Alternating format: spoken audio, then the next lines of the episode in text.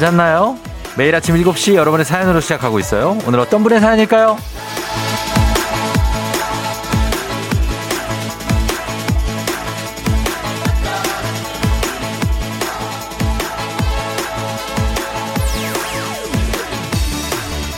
1719님, 분명히 아내가 애들 데리고 처가 간다고 했거든요. 갑자기 안 간대요. 왜 그러는 거야? 왜, 왜, 왜?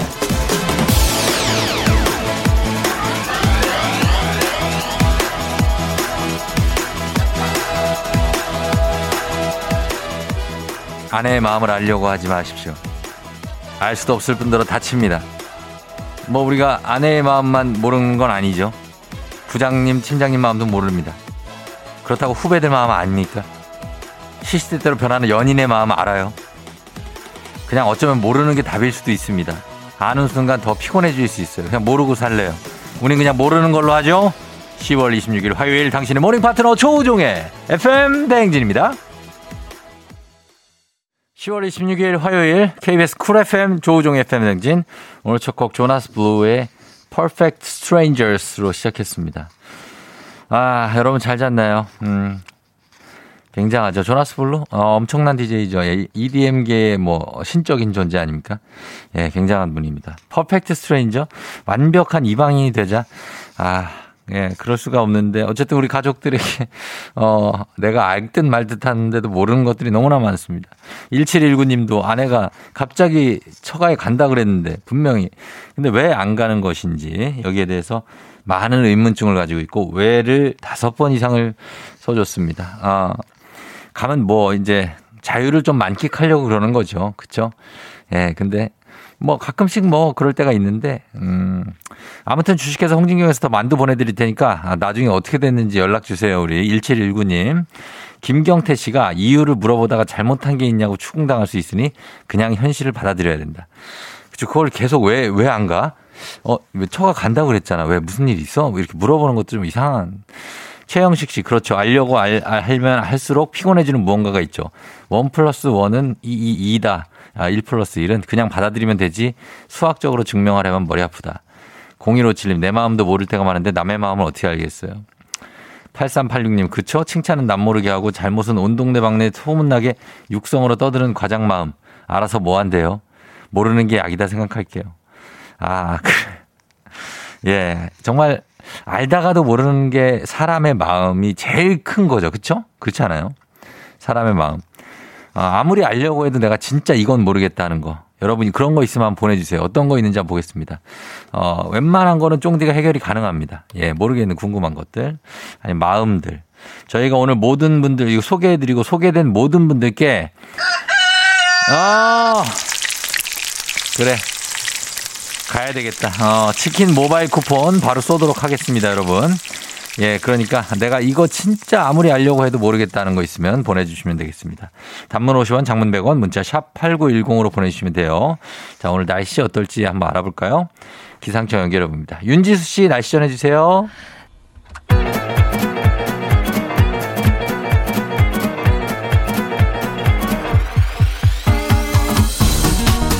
예, 아, 아, 아, 예. 예, 마이크 테스트요. 어, 들려요? 네, 행진이 이장인데요. 지금부터 행진이 주민 여러분들 소식단에 들어가시오. 행진이 단톡이요.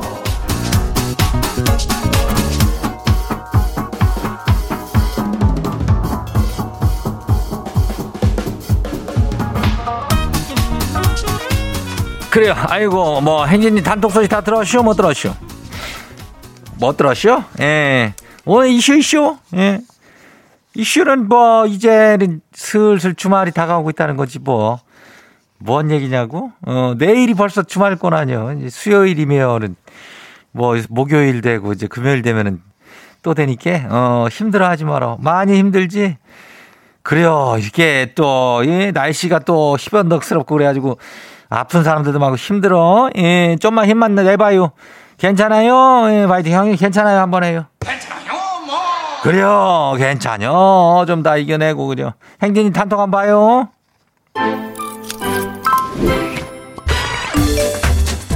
첫 번째 가시기 봐요. 어, 김경태 주민요. 예.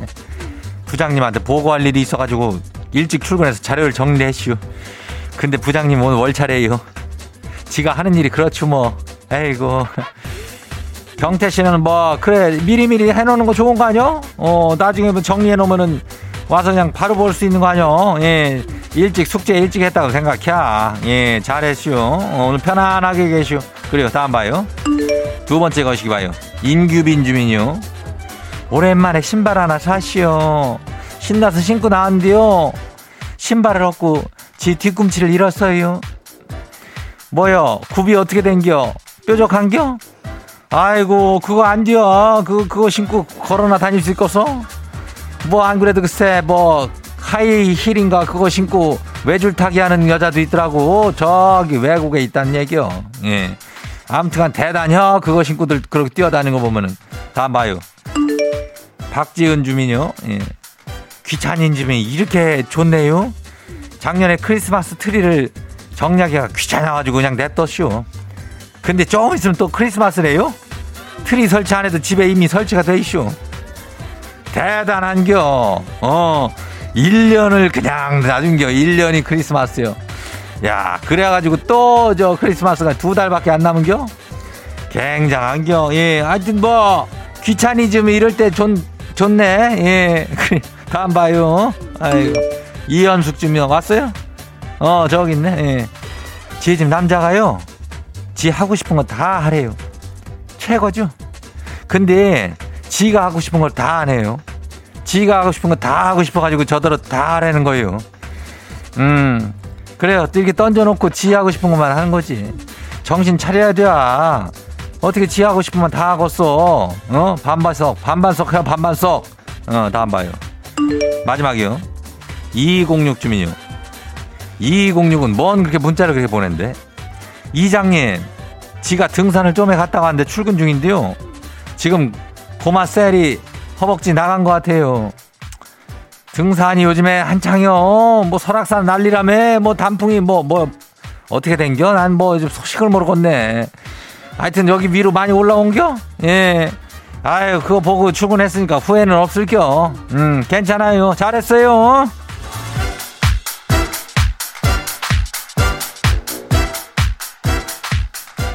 그리고 오늘 행진이 단톡에 소개된 주민 여러분들께는 건강한 오리를 만나다 다양 오리에서 오리 스테이크 세트를 갖다 오시게 하고 그냥 아주 그냥 거시하게 해가지고 그냥 보내줄게요. 어, 그리고 행진이 단톡은 내일도 열려요. 거시기, 그 행진이 가족들한테 알려주십시오. 그 거시기 있으면은 어, 행진이 단톡 여기 말머리 달아갖고 보내주면 돼요. 단문이 50원에 장문이 100원이요. 어, 문자 샤퍼하고 8910으로 보내주면 돼요. 그래요. 잘했쇼. 어, 여기까지 해요.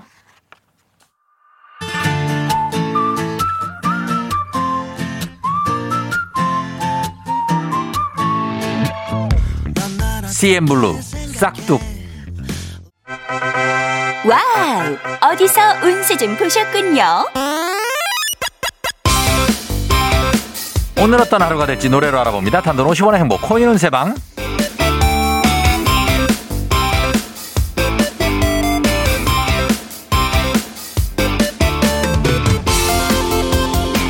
새로운 품격 사옹원에서 제품 교환권을 드립니다. 여러분의 휴대폰 뒷번호로 노래방 책자에서 찾아 노래 제목으로 그날의 운세와 기가 막히게 바꿔서 알려드립니다. 복채는 단돈 50원 동전을 투입하세요. 단문 50원 장문 100원에 문자 샵 8910 운세 말머리만 달아서 보내주세요. 자 오늘 여러분의 노래 운세 볼까요? 1039님 들어오세요. 출근 전부터 사춘기 중딩하고 한판 하고 나왔어요. 저희 집 중딩이가 어떻게 될까요? 잘 지내보자고 말 좀 전해주실래요? 효과가 있을까요?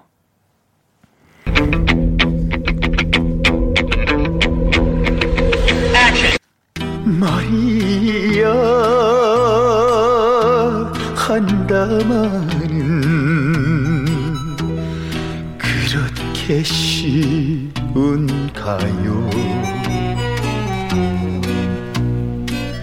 마음속에 노래방 번호 1039 노래운세 나훈아의 마리아 한다마는 마리아 한다마는 그 말을 중딩 애가 받아들일지 모르겠습니다. 사춘기는 이길 수 없어요. 그냥 잠시 지나가는 바람이라고 생각하시고 그냥 주시죠. 간식 상품권 쏩니다. 옛날처럼 돌아 다음 운세 노래방 노래 운세 주인공은 8994님. 아니, 고3 아들이 학원을 다니는 것도 아닌데 매일 늦게 집에 와요. 아니, 도대체 얘 뭐 하고 다니는 걸까요?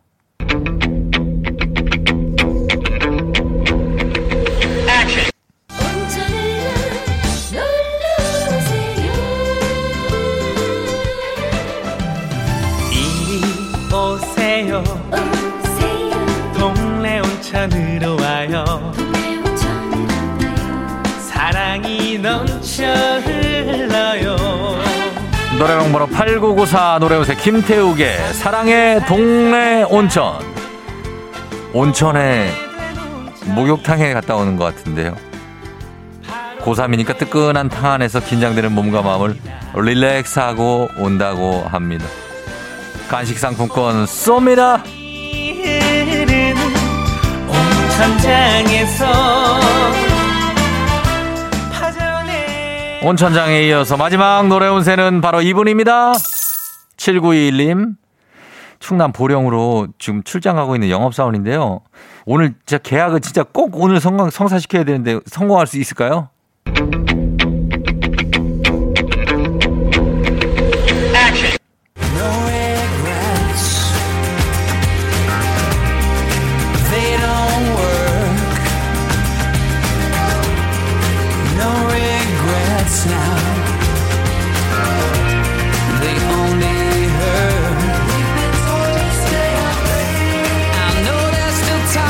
번호 7921 노래운세 로비 윌리엄스의 No Regrets. No Regrets입니다. 후회가 없다고 하니까요. 오늘 계약은 성사가 될 것 같습니다. 간식 상품권 드릴게요.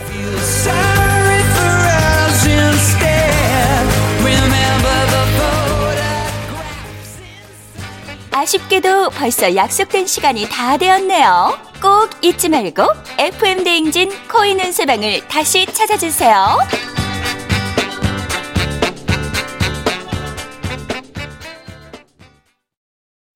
FM 대행진에서 드리는 선물입니다.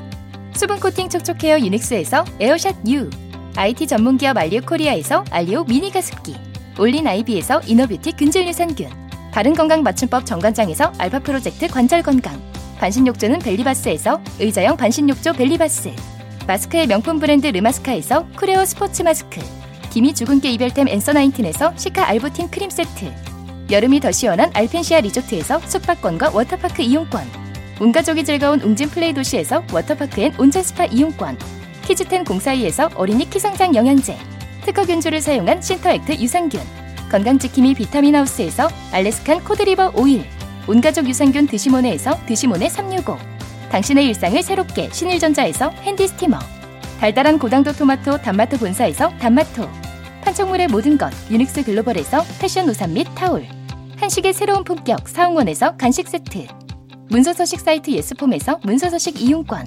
헤어기기 전문 브랜드 JMW에서 전문가용 헤어드라이어 대한민국 면도기 도르코에서 면도기 세트 메디컬 스킨케어 브랜드 DMS에서 코르테 화장품 세트 갈베 사이다로 속 시원하게 음료 첼로 사진 예술원에서 가족 사진 촬영권 천연 화장품 봉프레에서 모바일 상품 교환권 판촉물 전문 그룹 기프코 기프코에서 텀블러 세트 아름다운 비주얼 아비조에서 뷰티 상품권 특허 비피더스 지그넉 비피더스에서 온가족 유산균. 의사가 만든 베개 시가드 닥터필로에서 3중 구조 베개. 미세먼지 고민 해결 뷰인스에서 올인원 facial 클렌저. 건강한 기업 오트리 포도빌리지에서 재미랩 그래놀라. 에브리바디 엑센에서 블루투스 이어폰을 드립니다.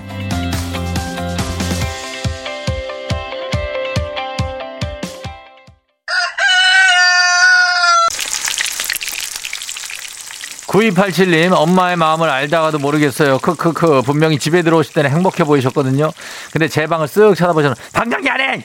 화를 내세요. 놀라서 부랴부랴 방정리를 하면 또 웃으면서 이쁜 딸 이리 나와라 하세요. 엄마 엄마 무서워.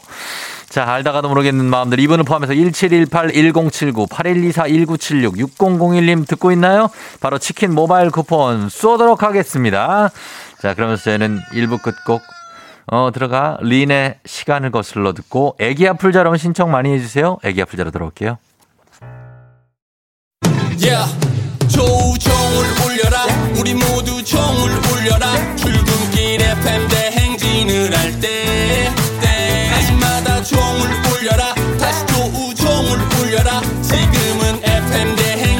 할때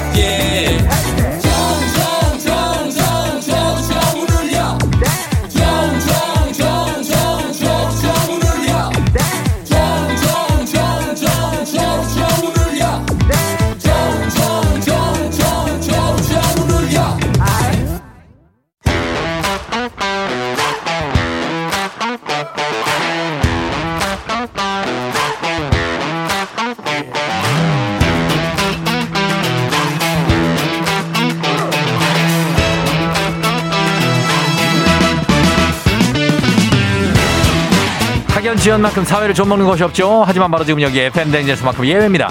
학연 지연의 몸과 마음을 기대어가는 코너. 애기야 풀자. 퀴즈 풀자. 애기야.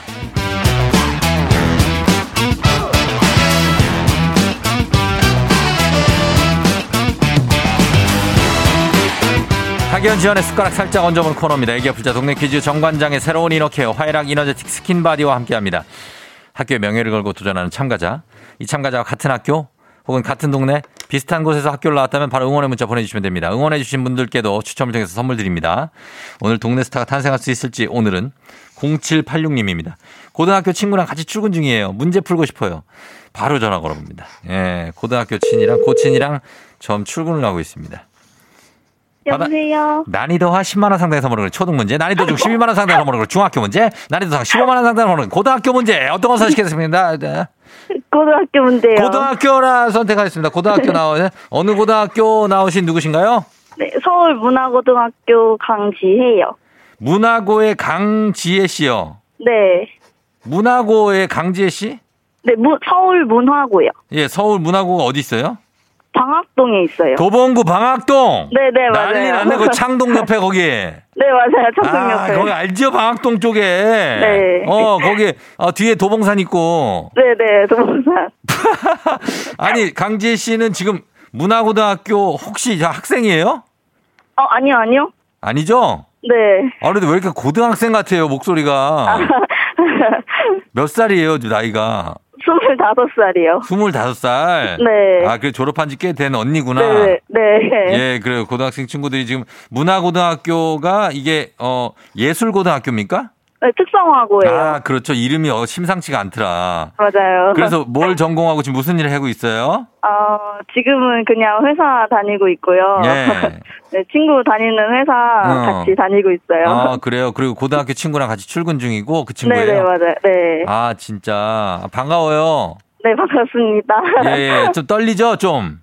네, 조금 떨리네요. 어, 다들 떨려 하니까 그게 이상한 거 아니까 괜찮아요. 네. 예, 문제 한번 풀어볼게요. 네. 자, 준비하시고 문제 드립니다. 네. 고등학교 2학년 생명과학 1 문제 드립니다. 세로토닌은 모노아민 신경 전달 물질 중 하나로 감정과 수면에 관여하고요. 웃을 때 많이 분비된다고 하죠. 자, 여기서 문제입니다. 그렇다면 다음 중 실제로 커플이 아닌 코미디언들은 누구일까요? 자, 코미디언들 객관식 문제 드립니다. 1. 박준영, 김지혜. 2번 강재준, 이은형. 3번 최준, 기른지. 실제 커플이 아닌 코미디언들은 누구일까요? 3번 최준 기른지요. 3번 최준, 기른지. 네. 이분들 커플 아니에요? 아니에요. 아니에요? 네. 자, 정답 확인합니다. 3번 최준, 기른지. 정답입니다! 예. 좋아요. 잘 맞추고 있습니다. 네. 예. 잘하고 있는 것 같아요. 어, 잘 모르겠어요. 어. 지혜 씨, 지혜 씨 지금 어디, 회사는 어디에서 출근해요? 어, 회사는 서산에 있어요. 서산에? 네. 아유, 충남 서산 잘 알죠? 대산에 있슈? 대산? 네, 네, 대산이요. 대산요? 아이고, 여기 잘 알죠? 어, 저는 대산 쪽으로 출근하고, 어디 서산 충, 충청 사람이요? 아니요, 아니요. 서울 사람인데 어. 친구 따라서 내려왔어요. 이장이 충청도 사람 아니요? 에, 이거 FM 댕진 듣긴 듣는겨? 네, 네, 맨날 출근할 때마다 들어서 한번 어. 네, 문자로 신청해 봤는데. 예, 그래, 이- 행진이 이장 알죠? 네, 압니다. 아, 그래요. 아, 반갑습니다. 아, 서산에 네. 계시구나. 네. 아, 알겠습니다. 서산 좋죠. 자, 네. 그러면 친구는 옆에서 좀 지켜보고 있어요? 네. 어. 옆에서 사진 찍었어요. 사진 찍어주고 있다고요? 네. 뭔 라디오인데 사진을 찍어. 자, 알겠습니다. 사진 한번 찍어요. 하나, 둘, 셋. 예, 저도, 저도 찍었어요. 네. 예. 자, 그러면 이제 두 번째 문제 넘어갑니다. 우리 사회 학연 지원 타파 외치지만 여기서만큼 학연 지원 중요합니다. 동네 친구를 위한 보너스 퀴즈. 자, 참여하고 계신 분이 지금 어, 서울 문화고등학교 출신입니다. 여기가 이제 특성화 고등학교이기 때문에 여기 나오신 분들 여기 응원 문자 많이 보내주십시오. 서울 문화고등학교 방학동에 있습니다. 방학동, 도봉의 창동, 아, 도봉구 쌍문동 뭐 이쪽에서 좀 문자 좀 많이 보내주시기 바라고 서산 쪽에 혹시 듣고 계신 분 계시오? 어, 그럼 서산 쪽에서 좀 보내줘요. 서산, 예산, 뭐 당진부터 해가지고 난리 나요. 자, 그럼 가겠습니다. 준비되셨죠? 네. 예, 자, 갈게요. 자, 여러분 응원 문자 보내주세요. 이 문제 맞히면 15만원 상당의 유산균 기본 선물에 얹어드리고요. 그리고 응원해주신 분들께 모바일 커피 쿠폰 쫙 쏠 수 있습니다. 단문 50원, 장문 100원, 문자 샵 8910입니다. 자, 샵 8910. 자, 문제 드립니다.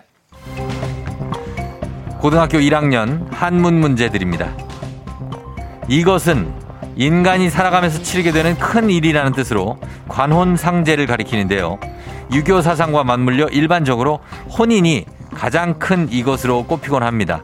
자, 이것은 무엇일까요? 자, 15만원 상당의 유산균, 그리고 동네 친구 30명의 선물이 걸려 있습니다. 왜, 결혼할 때, 결혼이 어른들이, 어, 그러잖아요. 결혼은 그거, 땡땡땡땡땡이요. 라고 얘기하잖아. 결혼은 그, 어? 다섯 글자. 한문이에요, 한문. 예, 한문. 다섯 글자 결혼은 어, 사람이 할 수 있는 것 중에서 아주 큰 일이다. 큰 일을 뭐라 그래요? 한문 그대로 하면 큰일 뭐예요? 대, 어, 대, 어?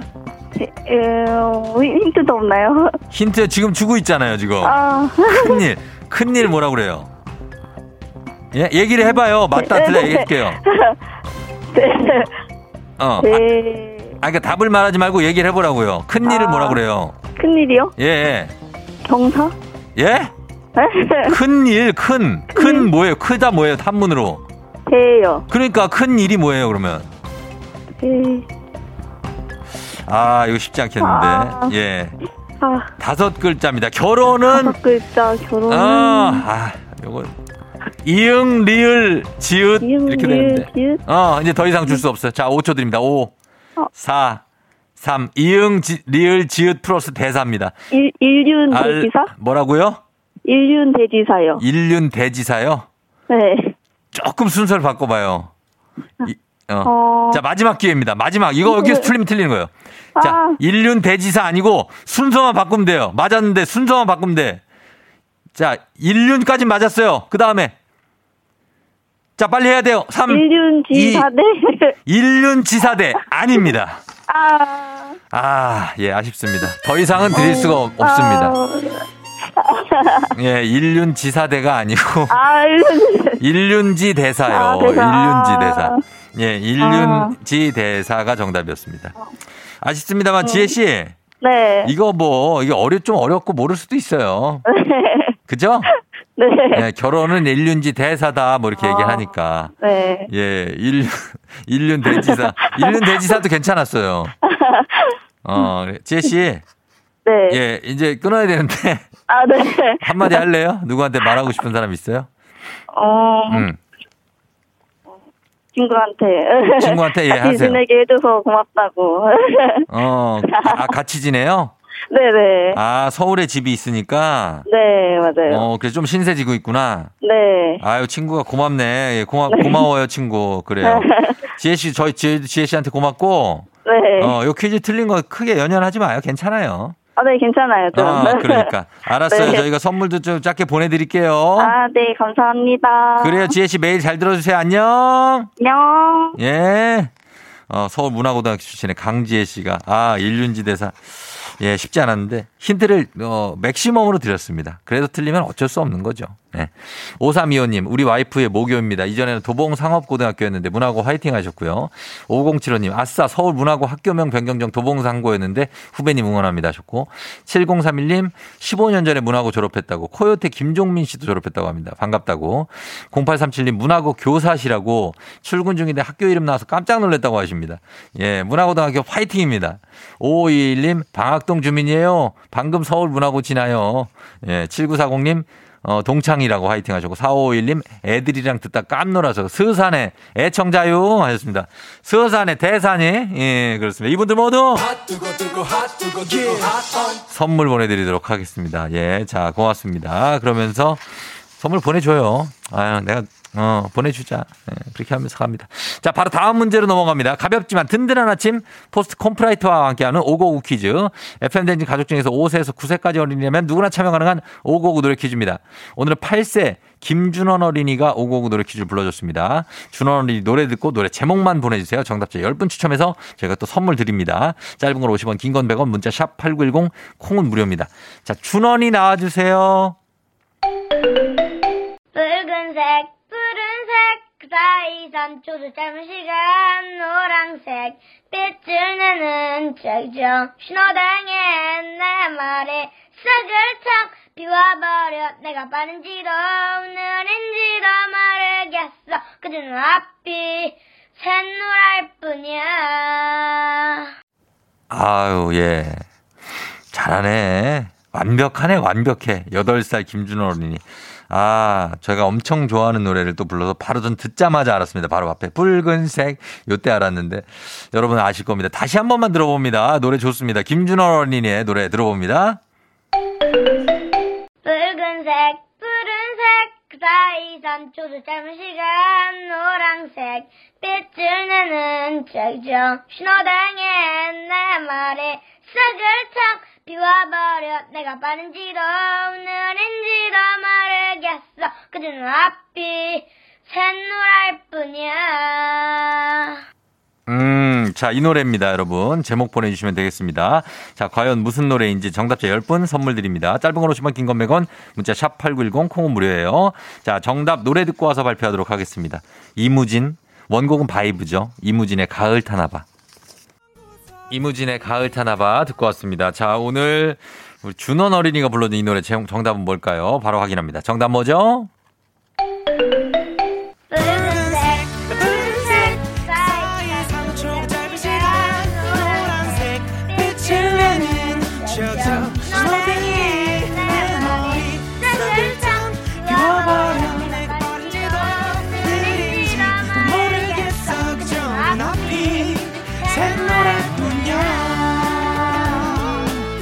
예.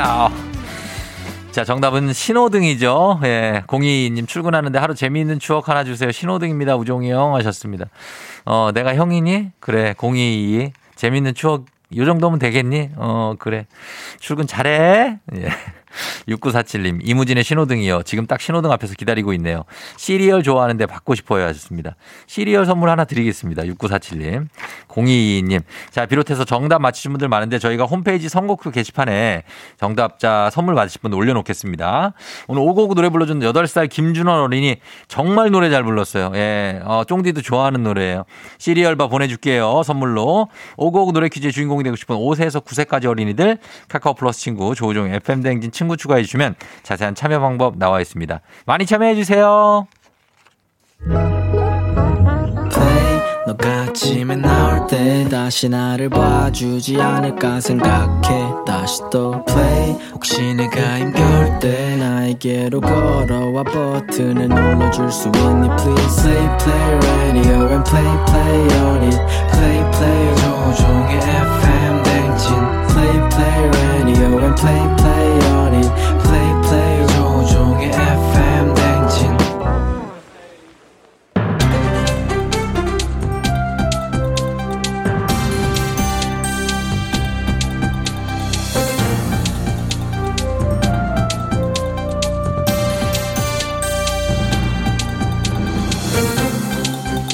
안윤상의 빅마우스 저는 손석회입니다.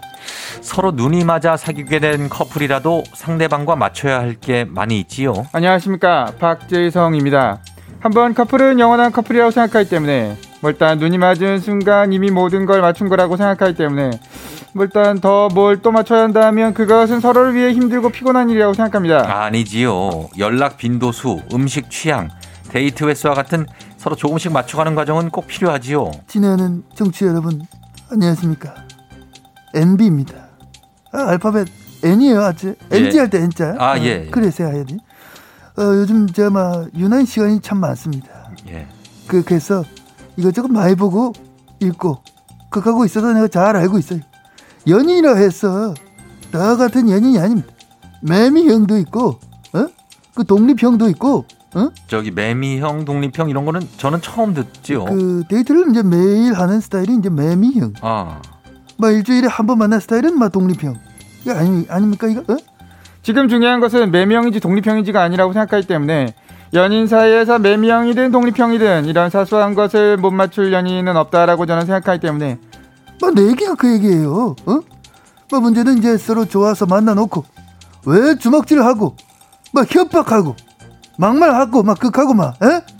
데이트 폭력 이것은 문제 아니겠습니까? 어? 맞습니다. 예. 만 18세 이상 성인 남녀 1000명을 대상으로 조사를 했는데요.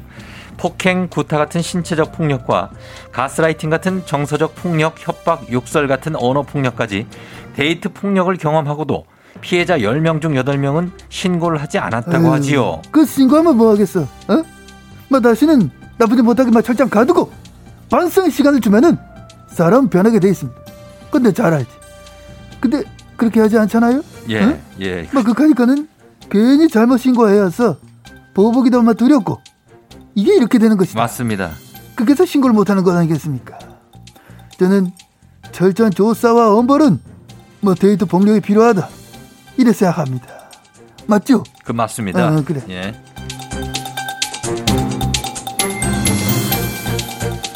다음 소식입니다. 남녀 암 사망률 1위가 폐암이라고 하지요. 안녕들 하요.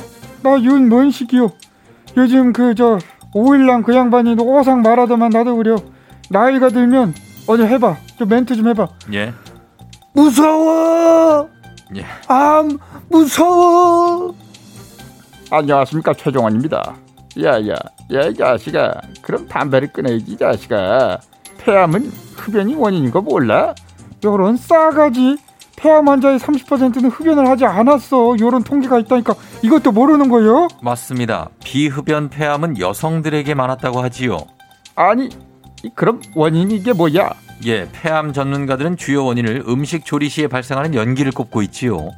요리의 매연 피하기 위해서는 조리 시에 꼭 레인지 후드 같은 환기 장치를 켜고 창문을 열어놓는 습관이 중요하고요. 조리 시에 마스크를 착용하고 하는 것도 도움이 된다지요. 그렇지. 나 오일남 할아버지야. 예, 그 조리를 할 때는 창문을 열어야 돼. 그리고 KF94 그런 거 예. 그런 마스크를 쓰고 내가 지금 뭐라고 했지?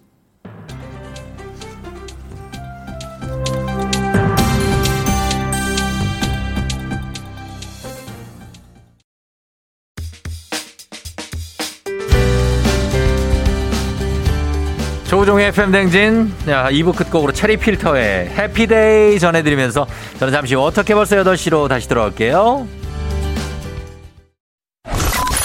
You're rocking with the DJ. DJ 조종의 FM. 어머나 벌써 8시 어쩌지 벌써 8시네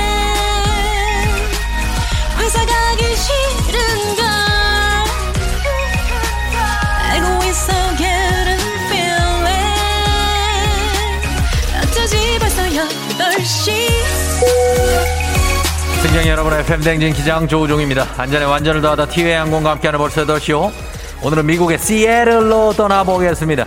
화요일 아침 상황 기장에게 바로바로바로바로바로바로 알려주시기 바랍니다.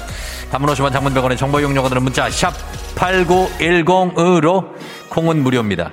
그럼 비행기 이륙합니다. 갑니다. Let's get it!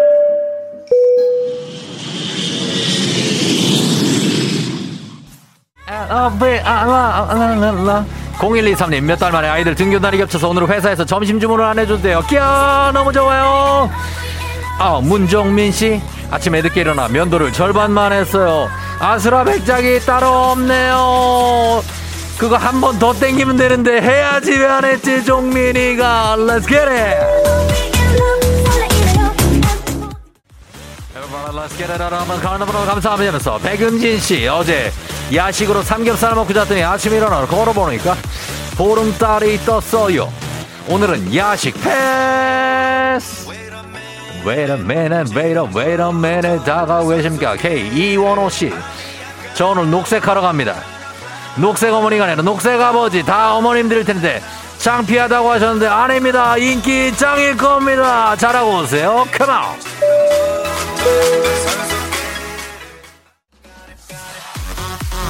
예. 아하, 아하.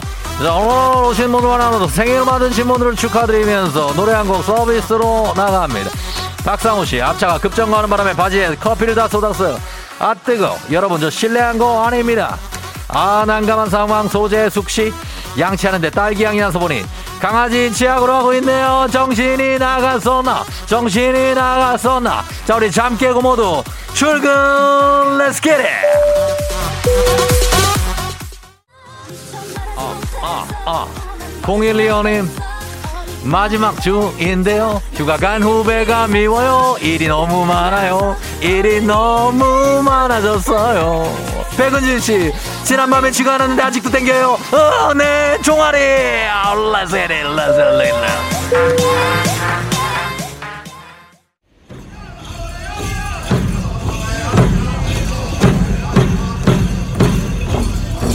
FM댕진 버스 8쇼 아메리칸 인디언 박물관이 위치한 시애틀에 도착했습니다. 자, 오늘은 이곳에서 전통 춤 공연을 볼 텐데요. 독수리의 깃털로 만든 날개 옷을 입은 인디언이 날개를 펄럭이면서 새 춤을 추고 있습니다. 아, 멋지네요. 예. 예, 어, 관람, 저요? 저요? 아, 나와서 한번 쳐보라고요? 아, 제가 춤을 좀 잘 추게 생겼나 봅니다. 아, 제, 예? 이름에 조자가 들어가서 불렀다고요? 여기 한문을 어떻게 하냐고, 니들이. 한문을 안다고요? 저 세조자 아닙니다. 저 세조자가 아니고 저는 아만조지로 정말 뼈대 있는 가문의 홍순왕파 31대에서 굉장한 사람인데 그러나 잔망스럽게 참새부터 저는 한번 가보도록 하겠습니다. 참새춤 잭잭잭잭잭잭잭잭잭잭 마이크 잭잭잭잭잭잭잭잭잭잭잭잭잭잭잭잭잭 아 칭찬을 받았습니다. 어, 참새춤을 EDM과 접목시킨 새로운 시도라는 얘기입니다. 코로나 시대 여행을 떠나지 못하는 청취자들 위한 여행지 ASMR 내일도 원하는 곳을 안전하게 모시도록 하겠습니다. 잭 잭 잭 잭 잭 잭 잭 잭잭잭 자 날씨 알아보죠. 기상청의 윤지수 씨 전해주세요. 조종의 FM 대행진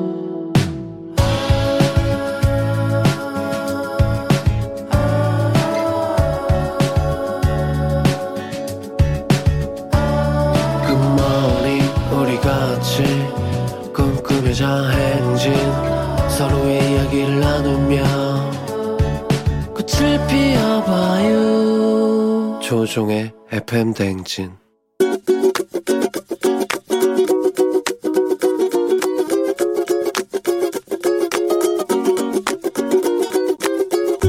여의도에서 일하고 있는 오현순입니다. 저는 제 아들인 반려견 견우한테 제가 아이가 없거든요. 결혼을 했는데 근데 이렇게 아이가 생겨서 이제 가족을 이룬 것 같아서 되게 기분이 좋고 얘하고 뭐 어떤 언어로 서로 소통하는 건 아니지만은 서로 이제 뭔가 아픔과 슬픔을 뭔가 나눈다라는 그런 감정들이 생기더라고요. 그때마다 서로 위로가 되기도 하고 힐링이 되기도 하고 그래서 되게 견우한테 감사하다라고 꼭 전하고 싶습니다. 견우야, 엄마랑 오래오래 행복하게 살아야 되는데 너 고구마를 너무 많이 먹어서 요새 살이 많이 좀 쪘어. 그래서 이제 고구마 좀 덜 먹고 또 귤도 조금 덜 먹고 그래서 살 딱 한 1kg만 빼자. 사랑해. 신승훈의 I Believe 들었습니다. 예, K1200386님이 견우가 라디오 듣고 있었으면 깜짝 놀라서 두리번을 했을 것 같다. 건강해라 하셨습니다. 예, 이소영 씨, 견우야! 어, 나도 막 외치고 싶다고 하셨고요. 어, 선곡 센스, 미친 선곡 3618님. 운전하던 아내가 빵 터졌다고 합니다. 오늘 오연수님께 반려, 어, 오연수님이 반려견 견우아에게 결혼을 했지만 아이가 없는데 꼭 가족을 이룬 것 같아서 좋고 언어로 소통하지 않지만 감정을 나누는 것 같아서 힐링이 된다. 위로가 된다. 고맙다. 이런 말, 마음 전해주셨습니다. 어, 어떨 땐 정말로 사람보다도 이렇게 반려견이나 반려묘 뭐 이게 동물들이 나한테 더 큰 위안을 줄 때가 있죠. 그냥 쓰다듬기만 해도 아니면 보기만 해도 예, 그래서 현수님 견우랑 오래오래 잘 사세요. 예, 행복하게 감사합니다. 매일 아침 FM 댕진 가족들의 생생한 목소리 아, 이렇게 정성스럽게 담아준 이혜리 리포터도 오늘도 고맙습니다. 자, 저희는 범블리 모닝 뉴스로 갑니다.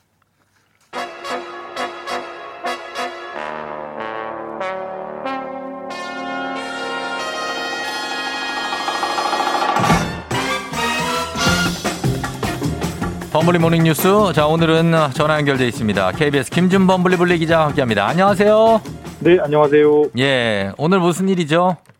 아, 감기 조심하십시오. 요즘 저희, 저는 아니고. 아, 아니에요? 아이, 아이들이 감기에 걸려가지고, 심하게 걸려가지고. 어. 병원에 좀 이따 데리고 가야 돼서. 아, 그래요? 그게, 예, 오늘은 저 전화로 하게 됐습니다. 아이고, 애들이, 애들이 감기면 참 걱정스러운데. 예, 정말 안 떨어지네요. 어디, 목, 목이 부었어요? 기침을 해요? 목, 코, 뭐, 어. 열, 할 수 있는 건 다 하고 있어요. 콧물 킁, 막, 콧물 킁 나와요?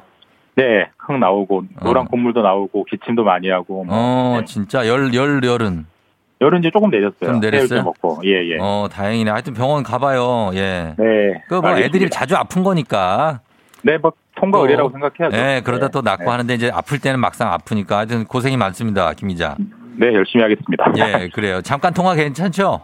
예, 괜찮습니다. 지금. 알겠습니다. 예, 예. 자, 오늘 첫 소식이 어제 종일 그 주요 뉴스였는데 그 어, KT가 지금 휴대폰도 그렇고 뭐 인터넷망이 아예 그냥 불통이 되는 사고가 있었잖아요. 예, 어제 있었죠. 예, 원인이 파악됐습니까? 어제 한, 한 1시간 20분 정도 전체적인 목통이 됐는데 예. 요즘 이제 세상이 험해서 이런 일이 생기면 예. 당장 머릿속에 떠오르는 게 예. 뭐 사이버 테러, 어, 그렇죠. 뭐 외부 공격 아니냐 이런 관측이 많은데 예. 다행히 그건 아니었다고 하고 음. 어, 내부적인 문제였다고 합니다. 예. 이제 간단하게 설명드리면 인터넷이라는 게 이제 어떤 가상의 망에서 서로 막 정보를 주고받는 거잖아요. 예, 예. 그럼 정보가 미리 A라는 정보를 치면은 그게 어디로 갈지 미리 정해져 있어야 돼요. 예를 들면 어. 제가 포털 사이트에 뭐 조우종, 어. 뭐 쫑디 이렇게 딱 치면 예, 그 예. 정보는 미리 정해져 있는 경로로 갔다가 네. 정해져 있는 값이 돌아와야 정상적인 인터넷이 되는 거거든요. 음, 네네. 근데 그렇게 미리 정해놔야 되는데 어제는 엉뚱하게 그게 뭐가 꼬여가지고 음. 어떤 정보가 가야 될 곳이 아니라 엉뚱한 곳으로 가게 되면서 다 뒤죽박죽 뒤, 뒤엉켜가지고 아. 먹통이 돼버렸다. 이런 일단은 자체 KT의 자체 조사 결과를 발표했습니다. 어, 그뭐 쉽게 이건 중앙회로 쪽에서 좀 이상이 생겨서 모든 분들이 다 안 된 거예요. 예, 일단은 그렇다고 합니다. 어, 예. 그러면은 뭐 하여튼 조사를 더 해봐야 되겠지만 갑자기 이렇게 인터 인터넷이라는 게 안 된다는 게 엄청난 의미를 갖고 있잖아요. 그러니까 사실 이게 원인도 원인이지만 예. 피해가 더 문제인데 그러니까. 어제 딱, 딱 1시간 20분 안 됐거든요. 예. 근데 피해가 얼마나 되는지 지금 집계가 안 됩니다. KT 아유, 스스로도 그럼요. 집계가 안 될 정도고 예, 뭐 당장 뭐 저희가 생각을 해봐도 예. 식당에서 카드 결제도 안 되고요. 안 되죠. 학교에서 비대면 수업, 회사에서 어. 비대면 회의도 안 되고 안 되고. 병원도 안 돼요. 요즘은 환자 정보가 전부 전산으로 조회되기 때문에 병원에서도 진료가 안 되고 음. 돈 문제로 가면 주식을 살려고 했는데 못 사고 뭐안 팔려고. 했는데 못 팔고 뭐 이런 너무나 다양한 양상이 많아서 너무 많죠. 예. 예, 사실 인터넷에 그만큼 우리가 의존을 많이 하고 있기 때문에 예, 예, 예. 1시간 20분 동안 이렇게 많은 피해가 있었는데 그럼 결론은 보상이 되느냐? 예. KT 약관상으로는 보상이 불가능하다. 안 된다고 하네요. 아니 이게 1시간 20분이 이게 10분 20분도 아니고 네. 정말 긴 시간인데 이거를 어- 약반인을 뭐 어떻게 했길래 보상이 안 된다는 그러니까 얘기를 먼저 던집니까? 약관에는 이렇게 돼 있어요. KT 약관에는 예. 연속 3시간 이상 서비스를 제공받지 못한 경우에만 손해를 배상해 드립니다. 근데 어제는 예. 1시간 20분이었거든요. 그러니까 예. 약관에는 그 기- 약관이 정한 3시간 기준에 못 미치니까 보상 자체는 안 해도 되는데 음. 여론이 굉장히 안 좋습니다. 기억하실지 모르겠지만 3년 전에도 KT가 네. 더 대규모 화재가 나가지고 어. 인터넷망이 한동안 거기 막통됐던 적이 있는데 이번에 또 그런 거거든요. 예, 예, 그래서 이번에 KT가 자발적으로 유예론을 무마하는 차원에서 보상할 수는 있겠지만 예, 예. 일단은 약관상으로는 보상 의무가 없다. 좀 문제가 있는 약관이 이번에 확인이 됐습니다. 언제나 이런 거 할 때도 소규모 자영업자분들이 가장 큰 피해를 입, 입잖아요. 맞습니다. 결제가 안 됐거나 뭐 영업이 네. 안된 피해가 상당히 많을 거예요. 지금. 그, 러니까 네. 그런 거에 대해서 KT 쪽에서는 너무 이렇게 예. 약관만 따질 건 아닌 것 같습니다. 네네. 예, 예. 자, 다음 소식 보겠습니다. 양상추 값이 너무 많이 올라갔고 햄버거에 햄버거에 양상추가 안 들어갈 수 있다고요? 햄버거 양상추 없으면 어떨까요? 그거는 햄버거라고 할 수 없죠. 되게 좀 팍팍할 것 같은데 예, 예. 요즘 양상추 가격이 갑자기 추워졌잖아요, 요즘. 네네. 그래서 한 열흘 동안 3배 이상 올랐다고 하고요. 그래서 어. 뭐 햄버거 가게에서 예. 양상추가 실제로 없기도 하거나 예. 혹은 원래 한 세 장 들어가던 게 한 장만 들어가기도 하거나 예. 혹은 양상추 달라는 양상추를 달라는 고객이 있으면은 음. 무료 음료 쿠폰을 제공하기도 하고 그런 식으로 아. 실제로 양상추 공급 대란이 현장에서 벌어지고 있다고 합니다. 아, 그 정도예요. 예, 예. 아니, 올 여름에는 감자튀김 없어갖고 감자 때문에 감자 수급 대란이었잖아요. 그러니까 요즘 이게 전 부문에 걸쳐서 산업 전 부문에 부문에 걸쳐서 공급망 붕괴가 나타나는 현상들이 다양하게 나타나는 건데 말씀하신 대로 올 여름에는 감자튀김이 미국에서 컨테이너선 때문에 수입이 안 돼가지고 예. 그것도 가격이 올라가지고 못 줬던 적이 있었는데 어. 이제 감자튀김 해결했더니 이번에 햄버거 가게에서 양상추가 문제라고 하고 예. 그만큼 요즘 전 부문에 공급이 부족하다라는 걸 잘 보여주는 현상이 지속되고 있는 거죠. 그러네요. 예, 좀 특수한 네. 상황인 것 같습니다. 저 그르, 그리고 그렇지 않아도 요즘에 반도체 공급도 부족해서 뭐 여러 가지 기계 뭐 주문하면 한참 걸리고 뭐 이런 얘기가 나오는데 이거 해결 안 됩니까? 그럼 양상추야 사실 예. 핸드폰 해- 저 저기 햄버거 좀 안 먹거나 없이 없이 먹으면 되죠. 음료수를 많이 먹으면 되는 문제긴 한데 네네. 이 반도체는 좀 심각합니다. 사실 이게 반도체 공급에 문제가 있다는 게 올 초만 해도 하반기쯤이면 해결되겠지 했었어요. 예. 근데 지금이 하반기인데 전혀 해결되지 않고 있거든요. 그래서 음. 지금 반도체가 부족 공급이 부족해서 뭐 예. 산업 전 부문, 뭐 핸드폰, PC, 뭐 자동차, 자동차, 뭐 예. 네, 반도체가 들어가는 모든 제품이 음. 제때에 제 수량만큼 못 만들어지고 있고 그만큼 가격은 오르고 있고 그런 전방위적인 영향이 나타나고 있어요. 일단은 반도체 품귀 현상은 우리나라에는 어떻게 도움이 됩니까? 아니면 악재입니까? 이게 좀 어디로 튈지 모르는 그런 이슈예요. 그 예. 일단 다 아시다시피 반도체는 우리나라의 주요 수출품이잖아요. 그러니까요. 우리나라가 반도체를 팔아서 먹고 사는 나라인데 예, 예. 일단은 공급이 부족하기 때문에 가격이 오릅니다. 예. 그럼 예전에 1,000원에 수출하던 걸 1,200원에 수출하니까 음, 음. 돈을 더 벌죠. 더 벌죠, 더 벌죠. 당장은 좋은데 예. 근데 이게 그 공급이 부족해도 적당히 부족해야 되는데 너무 많이 부족하다 보니까 예. 글로벌 대기업 예를 들어서 애플이나 구글 이런 데서 어떻게 하냐면 예. 이, 럴 바에는 사지 말고 직접 만들어서 쓰자 우리가 아, 진짜? 자기들이 그냥 공장을 지어버리고 있어요. 아. 이렇게 되면 앞으로 우리나라 반도체를 덜 사갈 거 아니겠습니까? 그럼요. 그렇게 되면 수출이 굉장한 악재고 사실 그래서 이게 어, 디로 어떻게 튈지 좀 굉장히 불확실성이 강한 이슈여서 음. 이 자체는 호재일 수도 있고 악재일 수도 있는데 결국 네. 우리가 좀 대응하기 나름인 그런 좀 정교한 이슈가 될 것 같습니다. 어, 알겠습니다. 자, 그리고 짧게 다음 뉴스 보겠습니다. 미국에서 좀 황당한 사건인데 영화 촬영 중에 실탄 발사가 돼서 이 촬영 감독이 숨진 사건이 있었죠. 아, 예, 이게 어제 해외 토픽이 됐던 뉴스인데 예. 그 헐리우드 영화 배우 중에 알렉 예, 볼드윈이라고 알죠. 유명한 배우죠. 예. 예, 유명한 배우인데 이분이 이제 서부극을 찍는데 헐리우드에서 네네. 소품으로 총을 쐈는데 음. 당연히 공포탄이 들었어야 되는데 실탄이 들어가 있어가지고. 그 촬영 감독이 가슴에 총을 맞고 숨져서 볼드윈 스스로도 너무 좀 충격에 빠져 있다고 하고요. 예. 미국 경찰이 사건 경위를 어떻게 됐는지 조사하고 있다고 합니다. 정말 영화계 초유의 사태가 아닌가 싶습니다. 네. 알겠습니다. 자, 지금까지 김준범 기자와 함께 했습니다. 아이들 잘 낳기 바랍니다. 예, 내일 뵙겠습니다. 네, 들어가세요.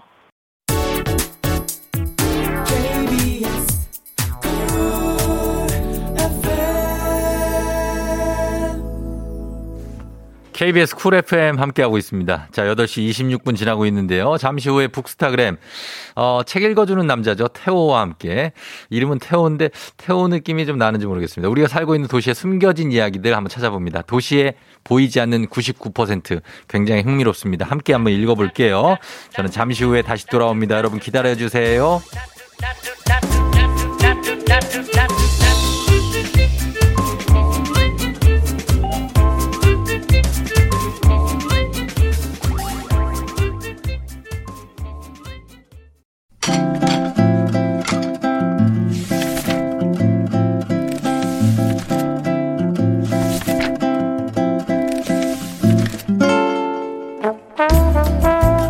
화요일 아침 8시 30분이면 문을 여는 라디오 책방 책 읽어주는 남자 박태근 씨와 함께합니다. 북스타그램.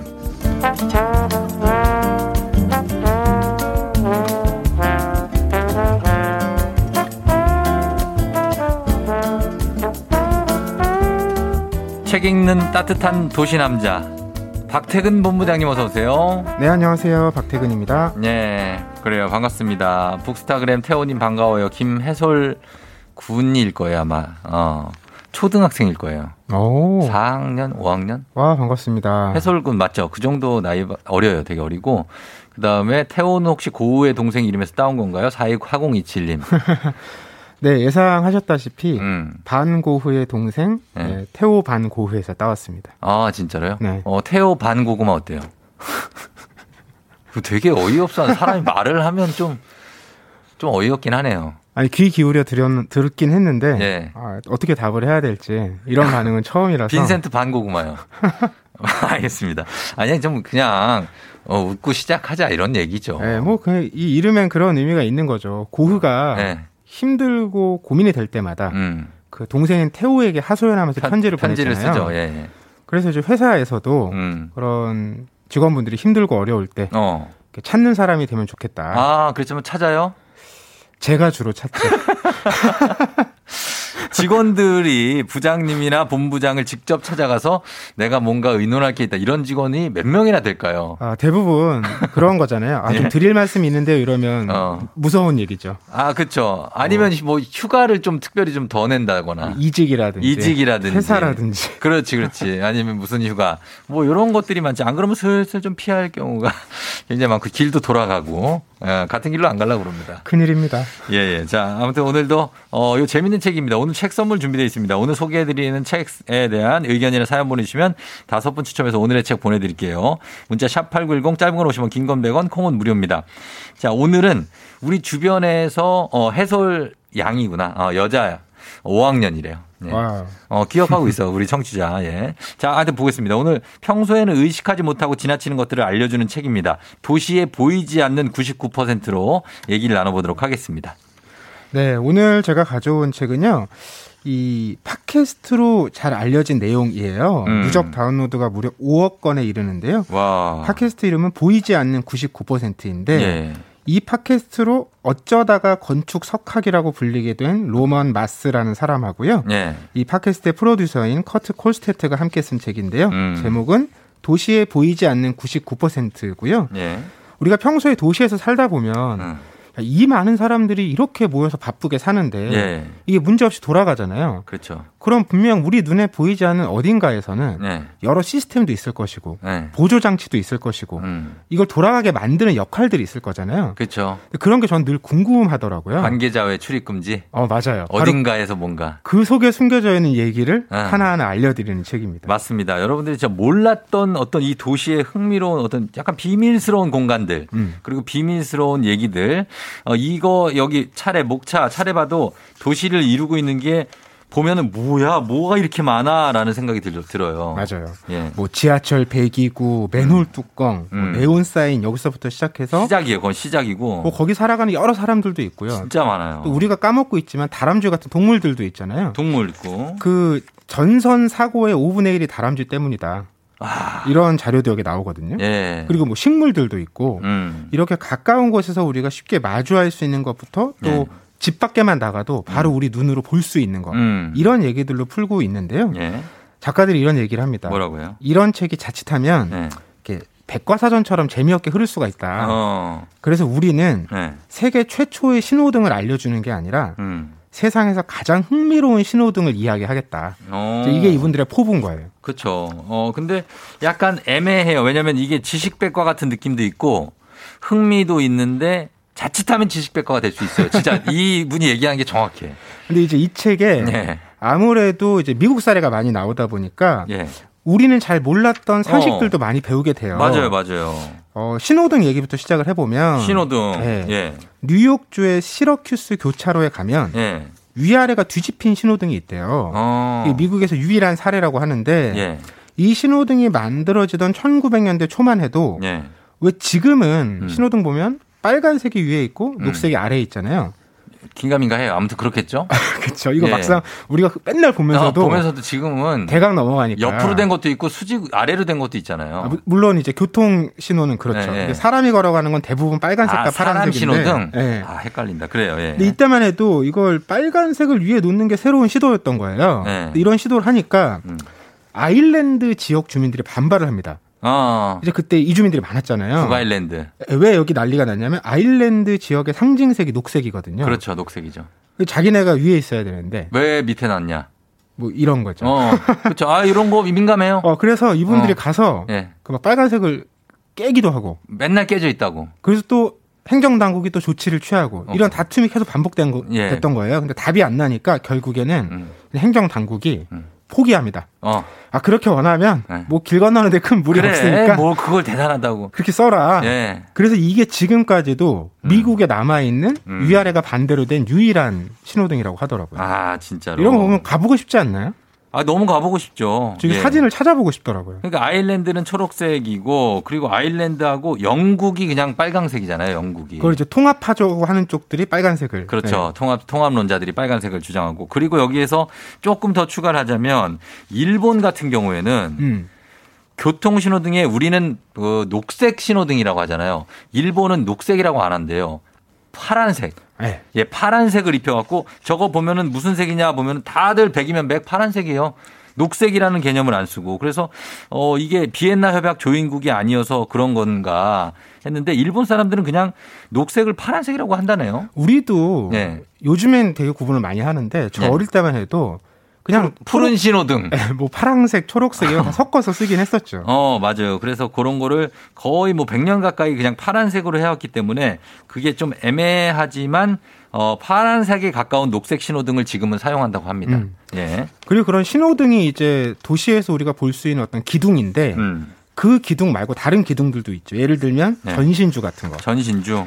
그 시인 존 업다이크가 네. 전신주라는 시를 썼대요. 음. 근데 이 시의 한 대목이 이런데 이 거인들이 음. 푸른 나무보다 오래 갈 것이다. 어. 이 시인은 이미 이 상황을 알았던 거예요. 그러게요. 예. 지금도 전신주들 많이 남아 있잖아요. 그렇죠. 그리고 예. 요즘엔 전신주보다 네. 휴대전화 중계탑이 훨씬 많은데 아, 많죠. 이게 우리 휴대전화를 왜 미국에서 셀폰이라고 네, 셀폰. 부르잖아요. 네. 그게 어디에서 연유했는지를 설명해 주는데 음.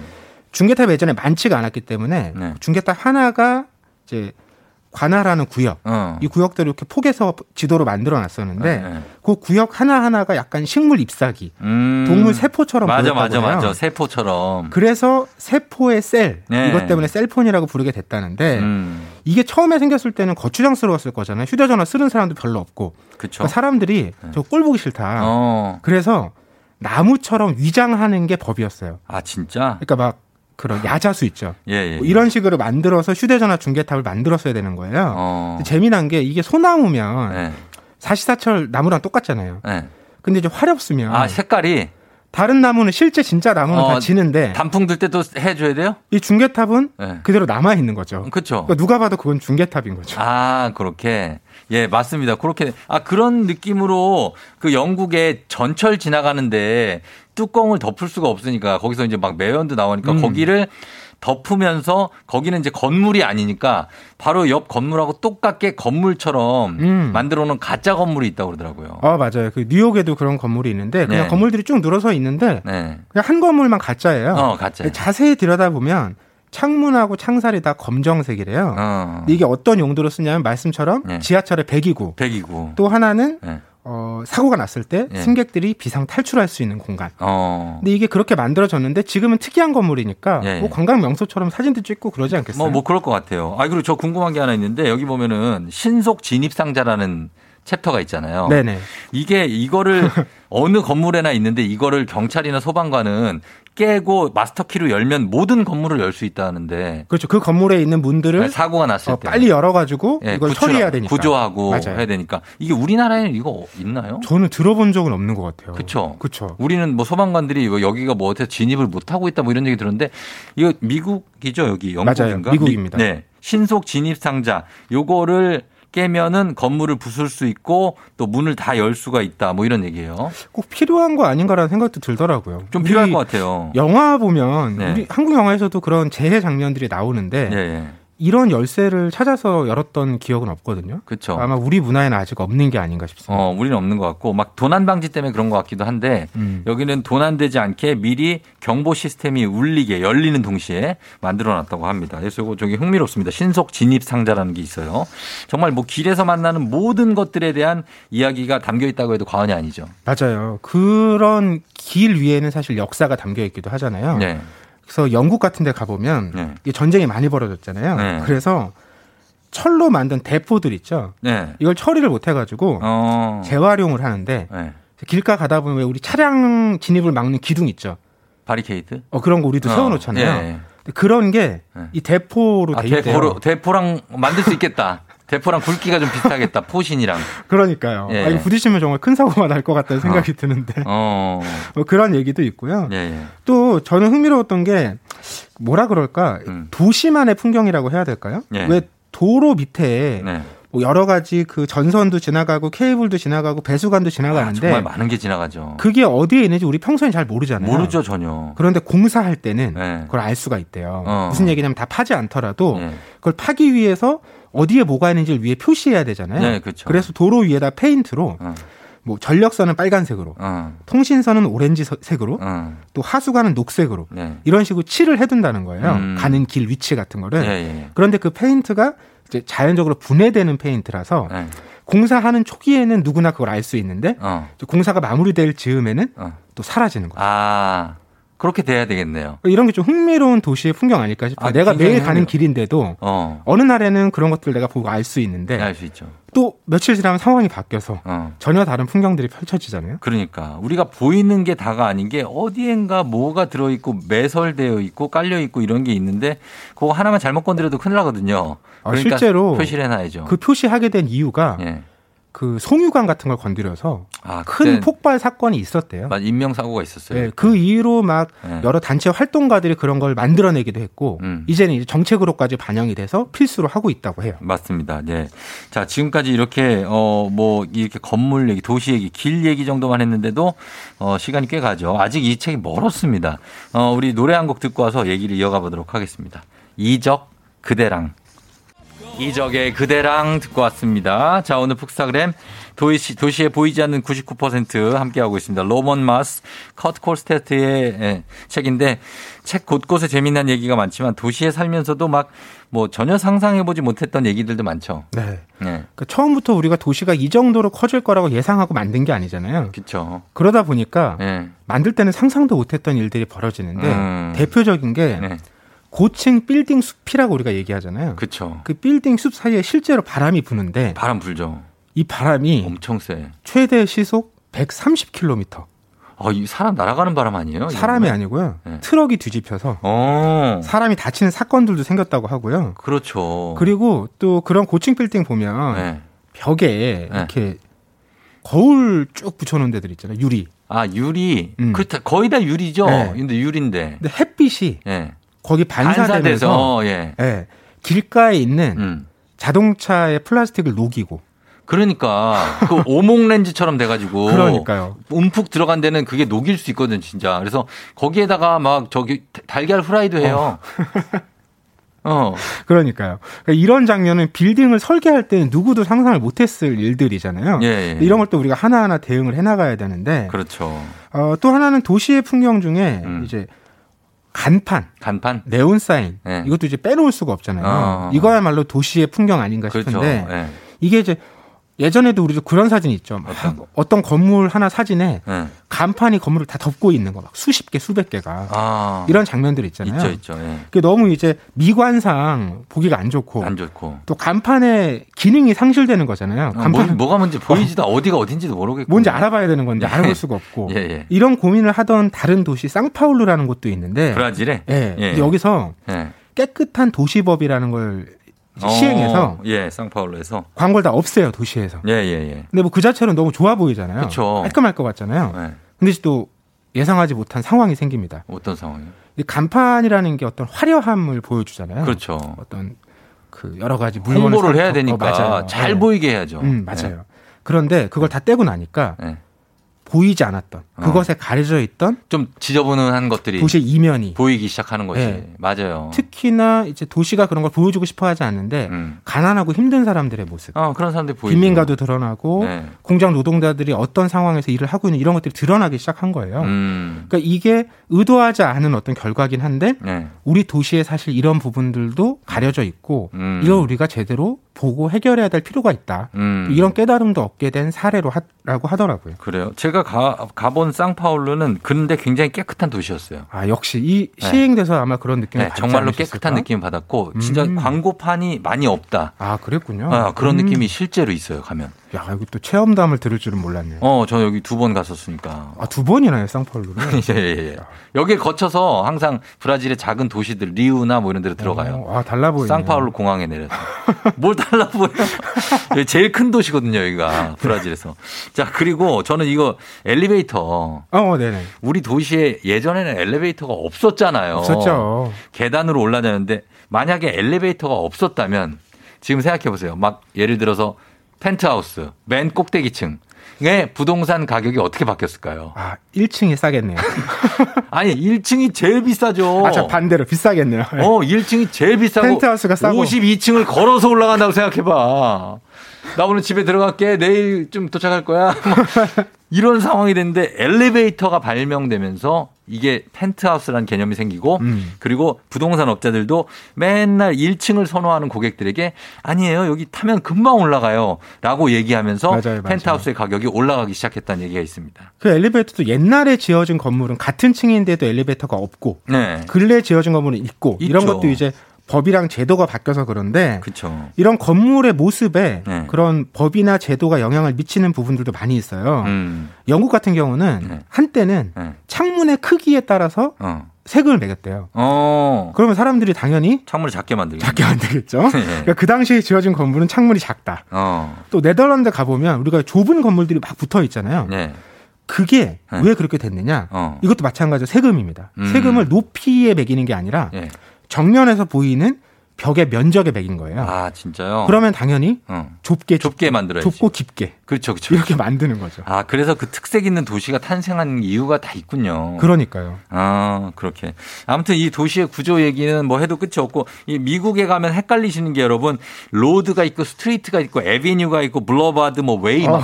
되게 헷갈리거든요, 그 표지판. 소설이나 영화 보면 자주 나오죠. 그렇죠. 하나 진짜 쉽게 얘기할 수 있는 거는 가로 세로 해갖고 street and avenue다. 음. 그것만 알면 됩니다, 사실. 1, 2, 3, 4, 5 avenue가 있으면 또 1, 2, 3, 4, 5 street가 있다. 그것만 외우면 택시 타서 어디 어디 avenue and street라고 얘기하면 갈 수 있습니다. 아, 이것도 체험담이죠. 그렇죠, 이것죠. 뉴욕 아. 같은 데서는 이렇게 하면 갈 수 있습니다. 예, 그거 참고하시면 되겠고. 아무튼 오늘 이 모두가 함께 만들어가는 공간이죠. 도시. 도시가, 어, 우리가 도시를 위해서 좀 뭔가를 해야 되는데 그게 좀 부족한 게 좀 사실이네요. 네, 이 책의 마지막 부분에 그런 얘기들이 많이 나와요. 네. 어떤 도시에는 도로에서 빠져나가야 되는데 빠져나가는 표지판이 제대로 안 만들어져 있는 거예요. 음. 그래서 어떤 친구가 그걸 보고는 네. 표지판을 정말 비슷하게 만들어가지고 설치했어요. 아하. 근데 그걸 한참 후에 네. 행정당국이 알게 됩니다. 어. 그런데 이게 효과가 있고 필요하다고 인정해서 어, 그 표지판을 그대로 유지해줘요. 그러니까 이런 것들. 그러니까 내가 눈에 보이는 어떤 어려움이나 문제점이 있으면 음. 뭐 행정당국에 전화를 하든 음. 소식을 전하든 네네. 아니면 내 나름대로 노력을 하든 네네. 이렇게 힘을 보태면 네. 도시 전체가 좀 더 살만한 공간으로 만들어질 수 있다는 걸 보여주는 사례 같더라고요. 이렇게 마무리하겠습니다. 자, 오늘 도시에 보이지 않는 99%로 얘기 나눠봤습니다. 박태훈 본부장님 고맙습니다. 네, 고맙습니다. 네.